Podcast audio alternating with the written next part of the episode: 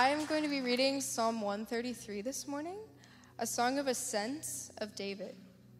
Behold, how good and pleasant it is when brothers dwell in unity. It is like the precious oil on the head running down on the beard, on the beard of Aaron, running down on the collar of his robes. It is like the dew of Hermon, which falls on the mountains of Zion. For there the Lord has commanded the blessing, life forevermore. This is the word of the Lord. People of God, what up? How are we? Good, good, good. Uh, hey, remember when I used to give that repetitive joke, like, welcome to episode 3126 of the Guided Gathering? I'm really glad I don't got to do that no more, all right? Uh, hey, we are on our last week uh, looking at why we are regathering, what is the purpose of the gathering amongst the people of God, and uh, today we're looking at the idea of fellowship. Uh, what is fellowship? Why is this important? Why does fellowship mean so much as we gather together? Now, from the jump, I want to establish the difference between uh, fellowship, community, and friendship all right? Because each of them they they interweave in and out of each other but they're also very different as well.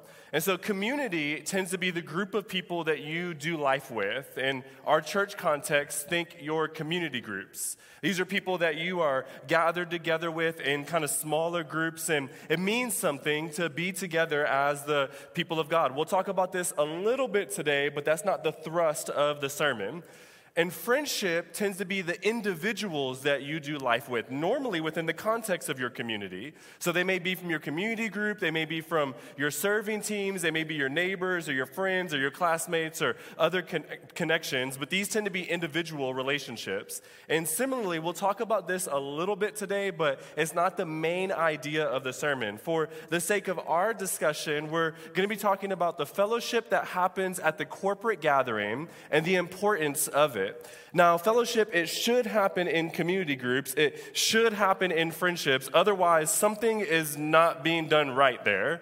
And so you should have fellowship in the midst of those. All of these ideas, they interweave in and out of each other. So I don't want to create an unnecessary delineation here, but for the sake of remembering why we gather, I don't want to talk about the community that can be found. I don't want to talk about the friendships that can be had. I don't want to talk about the teams that we get to do ministry with as we serve Christ together. All of that is good. All of that is necessary. All of that is for another sermon. Today, I want to talk about the beauty of fellowship, the beauty of being together, and what fellowship brings.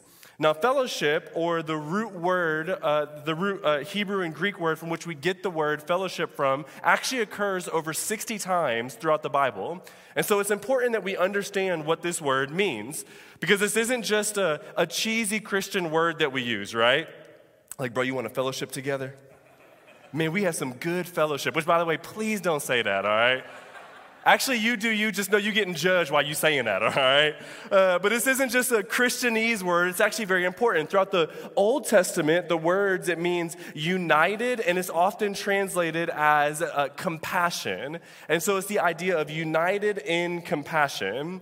In the New Testament, it's the Greek word koinonia, which back when it was cool to name Christian things, cheesy Greek names, there was probably some high school ministries you were a part of called koinonia.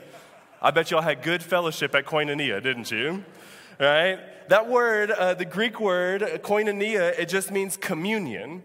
Is all it means. And it's where we get the word fellowship from, which means uh, when we call the Lord's Supper communion, this is why we use that word. 1 Corinthians 10, from what we read last week, the chapter before, says that we are communing or we are fellowshipping with Christ, even on Christ, as we do communion with Him. And so this idea carries this kind of intricacy. We are all fellowshipping at Jesus' table. That's what communion is. And so this idea of fellowship is this unity and compassion, is this communion with one another.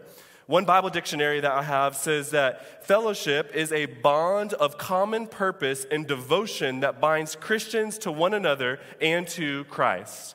And this happens most naturally and consistently in the assembling, in the gathering of God's people together. When we come together with a mindset to worship God, there's something that happens, as Osagi was just talking about today. It's not a mistake that as I look out, a few of you are already in tears and we didn't even sit under the Word of God yet. It's because as we gather, when we hear the people of God sing, it reminds us of something that God is doing even in our own hearts. or something beautiful about the unity of the saints together. In fact, you don't have to turn here. We're going to sit in Psalm 133. But in Acts chapter 2, verse 42, there's a beautiful phrase that we usually use for uh, what it means to gather as a people of God. In fact, some of you grew up in high school ministry, probably had a ministry called 242 ministry or something whack like that. I ain't calling you ministry whack. That's probably dope, but the name could have been better, all right? But it says, and they devoted. Notice that word there. Devoted is a very, very big word. They devoted themselves to the apostles' teachings and to what? Fellowship, to the breaking of bread and prayers. Are you devoted to this, saints of God? Are you devoted to the gathering of one another? Is this something that you must do, that it is necessary for your Christian life? And if so, why is this so important? Why is it more than just kind of going to church to check the box, to feel good as a Christian? What is actually happening here? Well, the text that Emily read for us today is so important. It tees up why fellowship or the assembly, the physical presence of other believers, is so necessary and important, not just for the nourishment of our souls, but for the worship of our God as well. Remember, everything we do is meant to worship and to glorify and to honor God, and it's meant to edify us. And fellowship is one of the ways that we see this most clearly as we gather together as the people of God. Notice several things about the text that we read this uh, afternoon already. Firstly, it begins a song of ascents, it says. Now, most of us, we tend to just kind of skip over this. It feels like the prelude in some ways, right?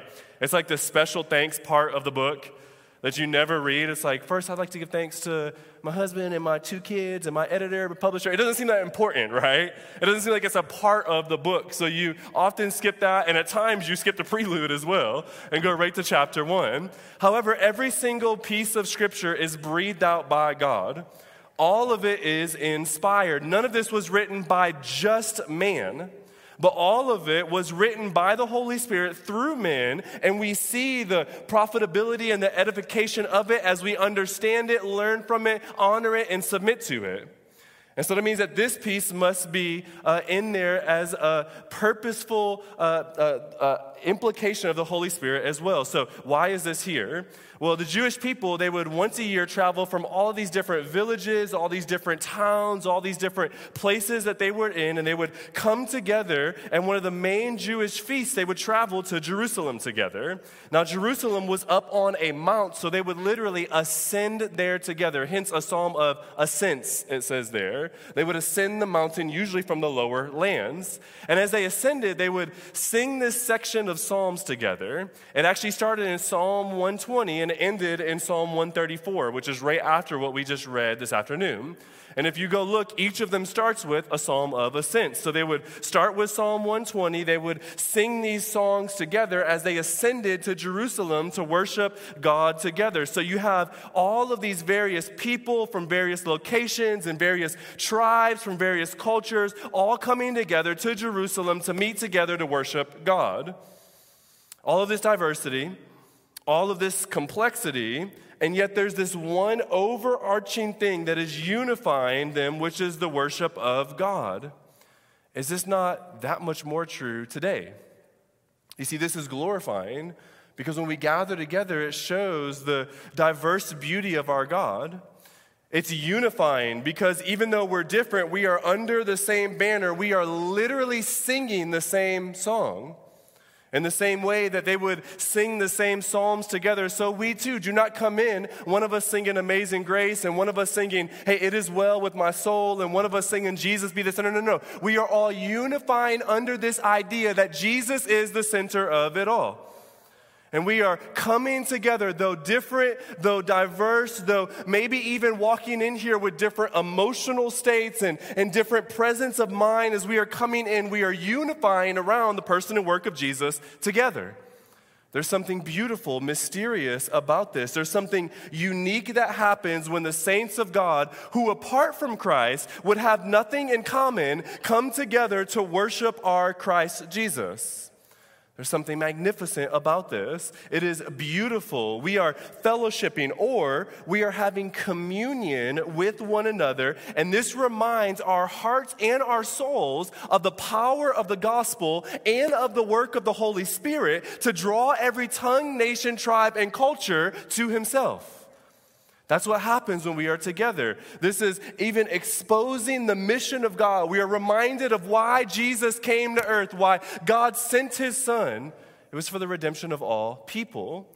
And this can't happen in a podcast where you can't see.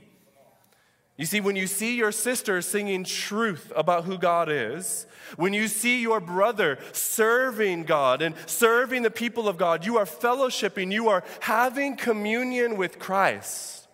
There's something beautiful and magnificent that's happening. It nurtures your soul in the way that few other things can if you would receive it. If it means something to you, like communion, like the Lord's Supper, you have to look for it. But once you see it, once you realize the importance of it, it's really hard to then forget the benefits of that. And so we have to behold it. Y'all feel me so far? Y'all with me?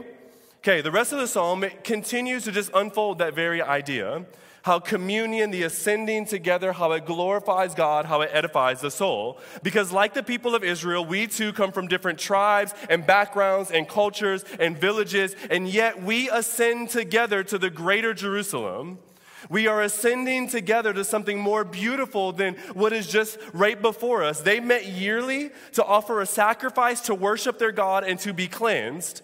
We gather weekly to ascend to the greater Jerusalem, not to offer a sacrifice, but to remember the sacrifice that was offered, that we might be cleansed again, that we might find nourishment in our souls, that we might ascend and receive and then come back down off of the mount empowered by the Spirit of God again to do the works of God again. And the fellowship we have it is uh, glorifying to God and it sustains our souls. You see, notice in verse 1, you see there on the screen that word behold. Look at, stare, be amazed, be in awe. Behold is an action, by the way. That means you have to do something in order to receive the benefit and the blessing that Psalm 133 lays out. It says, Behold, the unity of the brothers. That Hebrew word for brothers is actually better translated the word family. And so, behold the family of God ascending together. Like, don't just show up, look. Look at what is happening with the people of God. Look at how the person that you were judging three years ago now has their hands raised higher than you.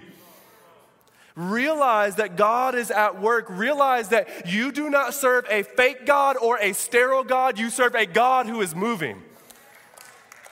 He's moving in our midst, but you have to behold it. You have to realize the reality of this. You look at, you are amazed at the goodness of God. You see the mystery of His work amongst the brothers and sisters. If you look, this is actually an act of worship and it encourages your soul because you see God moving. The psalmist says, uh, Behold, how good is the next word there.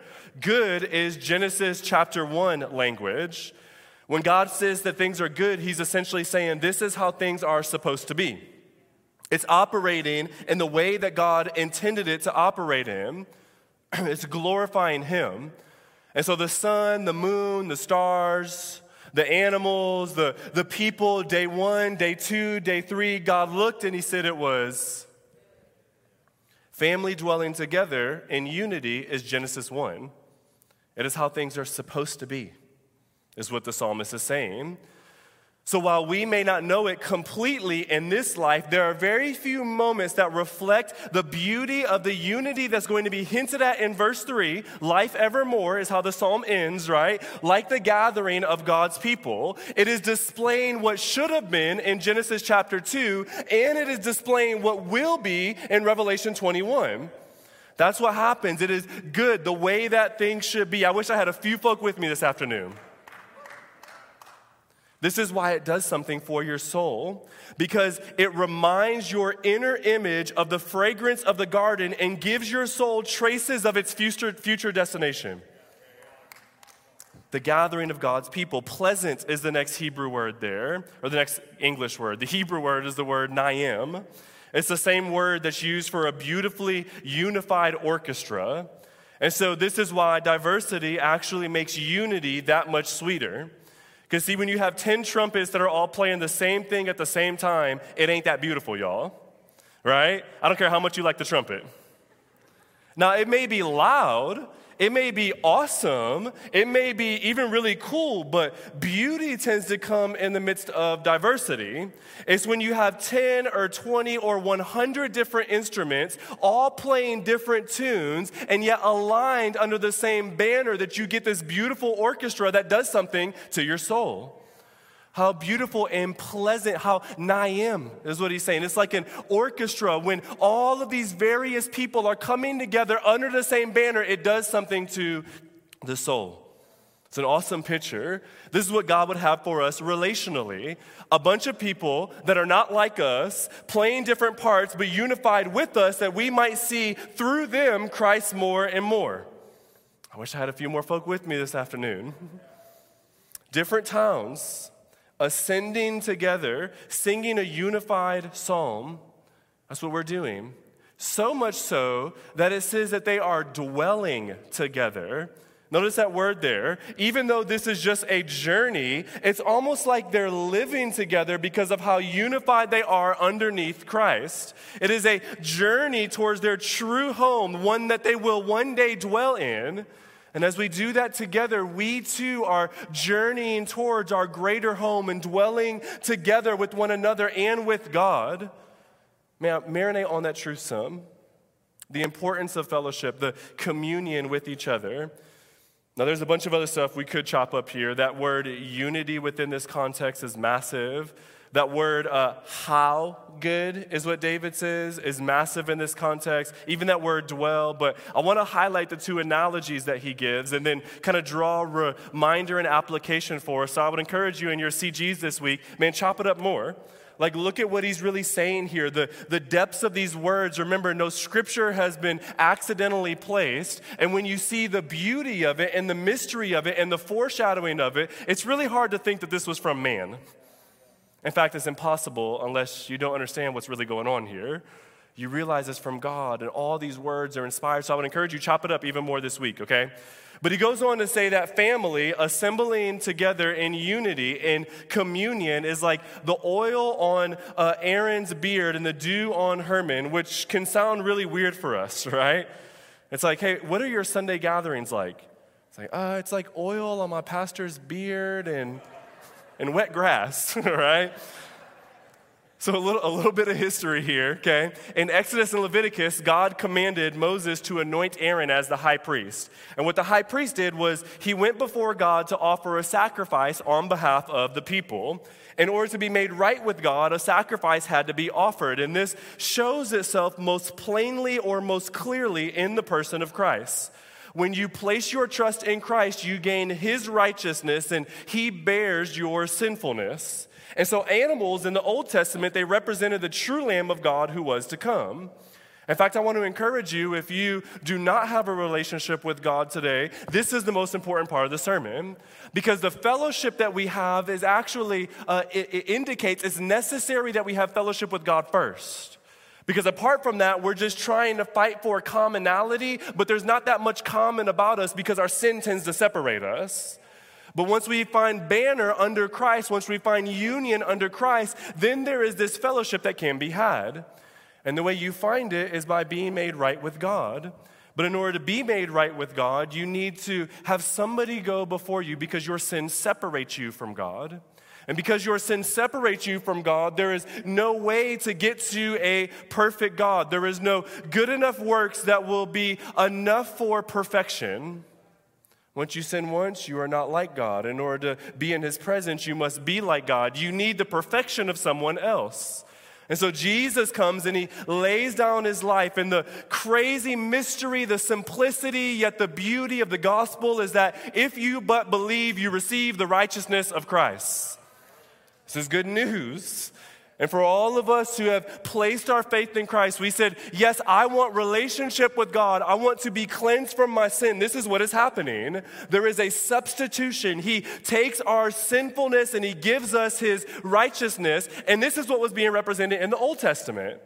This is what Aaron would do. The high priest would go before God to offer the sacrifice. You see, not just anyone can go before God to make a sacrifice for sins, by the way, only the high priest could. And so when God told him it would be Aaron, this was a huge event. It was a ceremony. It was a rejoicing unlike anything that they had seen. They took this anointing oil and they poured it down Aaron, and it started on his head, and it ran down his beard, and it ran down his robe, and it ran down to really cover his whole body, representing the blessing that covers all of us. You see, Israel, they would rejoice greatly in this moment because without a high priest standing before the Lord on your behalf, how do you know whether or not your sins are forgiven? How do you know whether or not you are accepted by God? How do you know a right sacrifice or a right offering can be made? If, if you are too sinful to come into the holiness of God, then how can you know without a high priest? And so when they initiated Aaron, this would have been one of the sweetest things in the world to the Israelite people. Now, draw the parallel, and I think that you'll see something that almost sounds like blasphemous. David is relating fellowship and unity to having a high priest. What? Right? Like, like, isn't our relationship with God the most important thing in the world? And yet, here comes David saying that it is like this. Now, notice, he's not saying it's more important. Look at that word there, it's important. He says it is like the high priest, it is paralleled with them. Us being made right with God is one of the most wild things on earth. It is a grace undeserved. Like it, maybe even secondary to this event, is us being made unified, being made right, connected with other individuals. This is a sight to behold.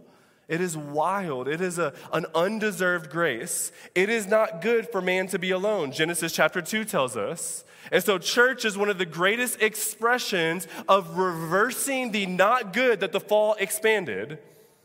I wish I had more folks with me this afternoon. Mm-hmm. As the people of God comes together, there is something beautiful that happens. You see, isolation, Satan thrives off of creating that in your life because there's something beautiful, unique, special. It is like salvation itself when the saints of God are unified together. Haven't you felt this in your own soul? The, the importance of the community, the, the way that you see God most clearly, is it not through the benefit and the blessing of other people? It is where we see God move. The gospel does not make you right with God only, it also makes you right with others as well. Love God is the greatest command, and love your neighbor. The second is like it, it says. It is like the first. There's something necessary about our hearts to fellowship with other believers, and this should be most clearly expressed in the church. This is when it is a sight to behold. It's an edification of the soul, unlike many other things. He goes on to say that it is like the dew on Hermon, like Zion, the mountain of God. Now, we don't have a ton of time for it this afternoon, but this analogy, what it shows is it's refreshing. It's like the dew on the morning that keeps the grass alive. Now, I know y'all don't have that a lot here in Texas, but in Michigan, we had dew in the morning, all right? And it would literally, it kept the grass green. And you know, your boy's from Detroit, so uh, there was not a whole lot of grass in my neighborhood, all right? And even if there was, I wouldn't have been going outside in it anyway, because we don't go outside barefoot. Little fact for some of y'all, okay? But every once in a while, when God reminded me about his creation, when I would walk on the grass in Michigan, I would be like, man, this is really soft. I kind of want to like lay down and take a nap on it. I came down here and it was like razor blades on your feet. It was still grass, but it was, that, it was just green. That was the only commonality, all right? Because there was no dew in the morning. Relationships, they're like dew in our hearts. They keep the pasture of our hearts alive and rich. In fact, when you do not have it, your heart may look like it's producing grass, but my guess is it's pretty razor sharp. Say that. Amen? I mean, haven't you felt that? Haven't you done that?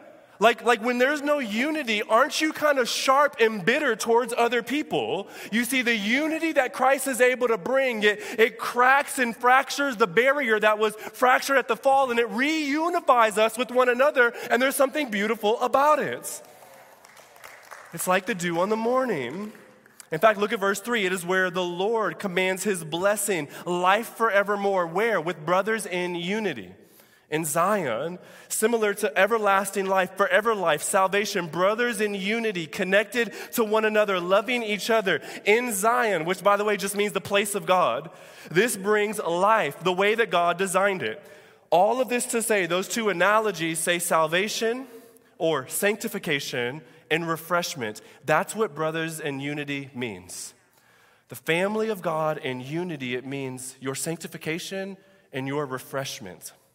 That's what should be happening in the gathering. It's one of the greatest benefits of the gospel. It's one of the ways that we experience resurrecting life. One of the ways that we are made more like Christ is to have rich, real, authentic, deep, true community, beautiful relationships. It is why your flesh and Satan tries to attack this unity so much, family. Because he knows what it means. It's why so many of you have been hurt by the church.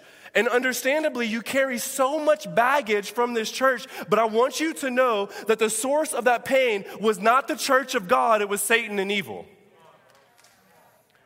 Now, I know it may have been a person that did that, but Satan uses people and he uses our sin, which is why we must fight for unity because it means something. Satan wants nothing more than to divide you from Christ. And if he can't win at game one, then he'll win at game two, divide you from your brothers and sisters in faith. And he will fight, and you must fight against that, family of God. You must realize that this is the tactic of the enemy. He wants to rob you from what glorifies God and rob you from what benefits your soul. And the brothers and sisters dwelling in unity, it is something that nurtures your soul. You have to fight for it. It's the dew on the morning. And so, this is the reality of what David is talking about here. And so, can I just get real practical on us? Like, like, like really, really simple. What does this mean? Why are we doing this? Why are we gathering? What, what, what can we not do over COVID that we can do now? Listen, sometimes the most simple thing, like smiling, is what our soul needs to maintain this hard walk called the Christian life. And at the gathering of God's people, this happens. Maybe I shouldn't use smiling because all these masks right now. Smile with your eyes for the next few months, all right? But listen, week after week, this is what we get to do for one another is encourage each other in Christ. Listen, last week after the sermon, I, I got done and I walked off, and somebody looked at me and they just said, Thank you. And they had these tears in their eyes. And through their tears, I was reminded of the call that God has in my life. And honestly, their tears may have blessed me or propelled me way more than my sermon did for them, or maybe the mutual building up of one another. But this takes presence for it to happen. Like, like I know that that seems small, but I don't think that God was foolish or, or missing the mark when He commanded us to do this. You see, in, in Hebrews chapter 10, verses 24 and 25, one of my favorite uh, passages of Scripture, it says, And let us consider how to stir up one another to love and good works, not neglecting to meet together. The same word there commune, fellowship, as is the habit of some, but encouraging one another, and all the more as you see the day drawing near. And so, COVID or our own trauma or struggle or pain or others' pain, it tries to rob us of this. And sometimes it's the smallest things that catapult our faith to extreme measures. The physical often represents the spiritual, which is why the physical presence matters. There's something that happens when the saints of God are gathered together, all singing the praises of God. Fellowship, it glorifies God.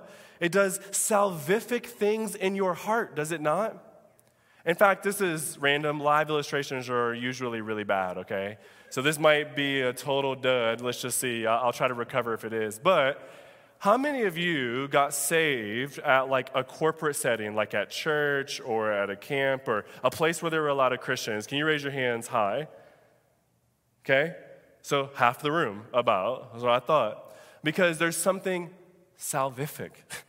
that happens when the saints of God are gathered together. This is why David is saying, let's do this. You see God most clearly through people, do you not? I mean, think about it, even just in the serving. I remember very, very distinctly when we were back at Campbell Elementary one Sunday morning. I was done preaching and, and I was standing there And there was a brother who has uh, a disease. It's a degenerative disease, and it makes it hard for him to, to walk and to fully uh, be coordinated in the ways that, that we would be. And I remember watching all these brothers walk around, and some of them was trying to spit game at girls that's way out of their league they would never get. Just keeping it real, yo. and I saw all these other people kind of chatting, and here goes this brother who, out of everybody in the room, would have had the hardest time doing this. He was stacking chairs. And I, I was standing there for a minute because my first thought was, I, I should help him. And for whatever reason, I didn't, not because I'm like lazy, I ain't saying that, all right?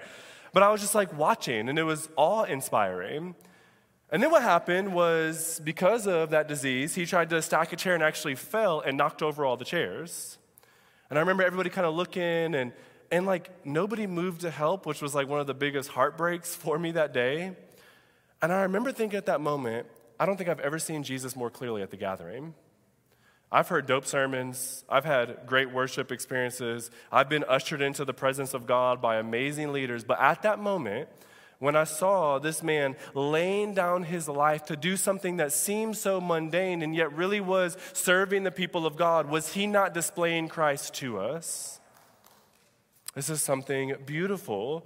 And if you behold it, you see it. Now, it's really easy to just come, receive, leave, not really do anything. But when you behold, is what David, the, the first command that he gives, when you look for it, you are able to see Christ amongst the people of God. Listen, God meets us in the temple. That's what Psalm 133 is highlighting. They're ascending together to the temple of God to worship God. We are now the temple of God meaning that Jesus is with us because when two or more are gathered, so there he is as well. He is with us even this morning, this afternoon. And so you see something beautiful, the Imago Dei, and when you see the serving of the people of God, it makes you worship. It is glorifying the Father because it is imaging God. God is in community. There is this fellowship that happens eternally between the Father and the Son and the Spirit. This is one of the mysteries of the cross, in fact, is that at this moment on the cross, it seems like fellowship has been broken so that you and I may be invited in. God has perfect fellowship with himself. And if this is one of the, the most basic truths about God, that he's a Trinity, three in one, in perfect fellowship, then of course we come alive when we practice it because you were made in God's image. And because you were made in God's image and his likeness, then when you do things that are like him, your soul comes alive and he is in fellowship. And of course, the enemy would do everything in his pathetic power to try to divide you from fellowship because it's one of the times that you image God the best and therefore come alive in him. So fight this fool. I gotta be real careful talking about Satan because it's like one of the few times I cuss like out loud. And I ain't trying to do that to y'all. I'd be like, oh, shoot. All right? You have to behold it, okay? Listen, and I'll be real with you. The first week back, it felt kind of strange. I, I forgot how to fellowship right? I was like, hey, what up? How's your life, right? I haven't seen you for a year, right? But this isn't just something that we do. It is worship, it is edifying, it is good. The assembling together to worship God, it means so much. Because fellowship often leads to community, and community often leads to friendship, and that reminds us of eternal life. And you gotta fight for it though, y'all. You gotta fight to fellowship. Listen, one thing that I know for me is that this has blessed me tremendously. Y'all have, as a church body, as we have been fellowshipping together for over eight years now, for me, I've seen God just build into his people these beautiful things. Now, I remember about two years ago, I actually went on sabbatical. and when I was about to go on sabbatical, I was like really scared because I really love the people of God. I thought, like, man, what's gonna happen? I'm not gonna see them. And it was only eight weeks, y'all, right? So it wasn't like I was going for like three years. Like it was eight weeks, okay? But I felt like that was like three years because I just really love this church family. When I say I love you, I'm not just saying that, I really mean it. Those of you who call the well home, I have an affection that I feel like God, God has placed inside. And there's this fellowship that happens. You encourage my faith. And so I remember Sunday, we just started a new covenant community class, and I was all hype after church, and I went home and I was like, what am I gonna do for eight weeks? And I remember Monday morning, I, woke up a little bit late because I'm like, hey, it's, it's my sabbatical. I might as well sleep in, right? And I walked outside, and when I walked outside, there was this box with like all of these goodies. and somebody leaked my schedule to all of the community groups so that they knew what me and my wife and family were doing each week. And so that week there was some travel, so they had like these snacks for the kids in the car and these like car road games, which, hallelujah, bless the Lord, saved our lives. but within that, there was uh, these like letters, right? And so I remember like grabbing one of the letters and reading, hey, dear Natalie, and about how much she had blessed the family of God. And I remember pulling out to Tori and it was talking about how helpful it was that I was their pastor and serving their soul. And, and as I began to read all these letters, I realized that there was this community group that literally wrote me like 17 letters from the CG. And it meant something. And then the next week, I realized that there was another gift. I thought it was a one time gift. This one had all these gift cards and, and summer passes to, to the, the, the water park back when you could do those sorts of things, right? And all these letters once again. And there was all of these encouragements about what God had done. And literally over the course of my sabbatical, there was all these letters. And look, y'all may not know this about me. My love language is physical touch. I was on sabbatical, so there could be no hugs, right? My second love language is words of affirmation. And when I read all of these words of affirmation, there was something unifying about that because people were fighting for me at that point. And throughout the letters, there was so much of people telling me how I had fought for them. Now they want to fight for me as well. And I came back and it made me want to be together with the people of God again. And the greatest thing about that was one time, halfway through sabbatical, I was talking to my daughter and there was another gift, and she was involved in it. And we were like, Do you know where this came from? And she was like, Yeah, our church. I said, that, That's right. I said, do you, do you like our church? She said, I love our church. I love our church. I, can we go back? I was like, I, I want to go back too, but I can't do that right now, right? And there was all this affection. And then she said, Man, I always want to be in the church. And I thought about how many pastors' kids grow up with all of these wounds because the church holds them to the standards of Jesus rather than pointing them to Jesus. And I realized that our church body didn't do that. They were not just fighting for me, they were fighting for our family. And because of that fellowship, you may have won a sister in Christ forever. Because to date, she still talks about it. Amen. Yes. This is a small example of what it can mean in our stories at the well that came out this week, I saw one CG that threw a baby shower for somebody they had never even met in person yet, but just welcoming them into the family of God, and on and on and on we can go. And for the past couple of weeks, I have felt my soul healing, y'all.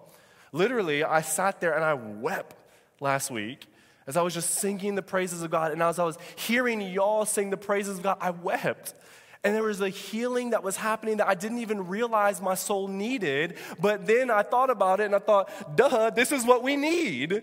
We need the fellowship with one another. Our souls come alive at this moment. There's this deep, intimate connection that happens with the people of God. And then after last week, I met somebody who said, Man, I'm brand new, but I sat next to somebody. They invited me into their community group, they invited me into their serving team, they invited me to go to dinner, and I'm invited in everything. Keep doing that, y'all. That is good, yes. Because we are the family of God together. There's something beautiful that happens when the saints of God gather together. And do you know who models this most clearly for us? It's our precious, beautiful, true temple and great friend, Jesus. He's the one that models this fully. In fact, if you go back and look at verses 2 through 3 again, you'll see that our true king modeled something beautiful for us. You see all these images and analogies of things running down, it says, or, or flowing down, falling down, coming down. If you have your Bibles, you should see that. And without getting too deep into this, but it should be pretty natural for us, what else flows down from the mountain of God? The blood of Christ. You see, the blood of Jesus is the greater anointing oil. As the oil flowed down Aaron's face, so our greater high priest, King Jesus, blood flowed down his face and anointed us. You see, rather than the oil that blesses and honors, it was the blood and the tree that dishonored. And yet, this was more unifying than any anointing oil ever could be, drawing together an even greater family, a diverse family from every tongue, tribe, and nation, a, a true orchestra of God that highlighted the beauty of God. And instead of being on Hermon where the water flowed down, it was on Golgotha, where the blood and water flowed out of his side and down on the mountain onto us. Heaven came came down, and the man that was disunified for a moment is the true unifier, so that now we can have fellowship with our God and with each other forever, family of God. Praise God that you might have it forever. And so let us, in light of this, fight for fellowship with one another. Amen. Let us fight for the very thing that Jesus bled and died for. He bled and died to unite a diverse body to himself. Let's fight for it. Let's be serious about this. Tony Merida, I want to end with this. He's a, a pastor, author, a biblical commentator. He says this. He says, This, Psalm 133, image conveys a spirit of joy that exists among God's people who dwell in unity. To live together in spiritual oneness and fellowship, worship, and mission is a rich blessing. It's refreshing and energizing to the people, and it's a pleasant aroma to God. Hallelujah. Unity blesses the entire body. It has a pervasive effect. In the New Testament, through Jesus Christ, our great high priest, we share in the priesthood of all believers. What a blessing it is to enjoy the unity Christ, ha- Christ has established. As believers in Jesus, we don't create unity, He created it. We simply maintain it. And when our unit or when our established unity in the gospel becomes an experienced unity and our cultivating and maintaining it, it is a sweet, pleasant, and refreshing aroma, it says there. Let us fight to bless others here. We show this unity in singing together. We show this unity in communion that we're about to take in a moment. We show this unity in serving Christ and through that blessing his people. And there's something beautiful that happens. I could go on and on and on about what that unity has meant for me. Even this week, as the Derek Chauvin trial ended, there was something that this church body brought to me that I would have never experienced in other places. Healing, unity, as I, as I wept these weird tears of joy and yet sorrow, and, and what is happening. There's something that happens with the people of God. As there was yet again other complications as the people of God surrounded me, there's something about this, y'all. And so do not neglect the gathering of God's people. Your soul is not a stretch to say it needs it, and it's not a stretch to say God demands it, because He demands your good, and this is your good. I love you guys like crazy. Let's pray. Hmm. Jesus, we thank you. We thank you for the beauty and the goodness and the majesty and the wonder and the awe of who you are the all of what you do, that you can be shown clearly amongst us, around us. And so, Father, I pray for us today. I pray that we would not neglect the gathering together. I pray that as we continue to fight for this together, that we would see it more and more clearly, God, that we would uh, reintroduce the fellowship of the saints that does the nurturing of our soul. Would you do that even today? In fact, God, I pray that we would sing today.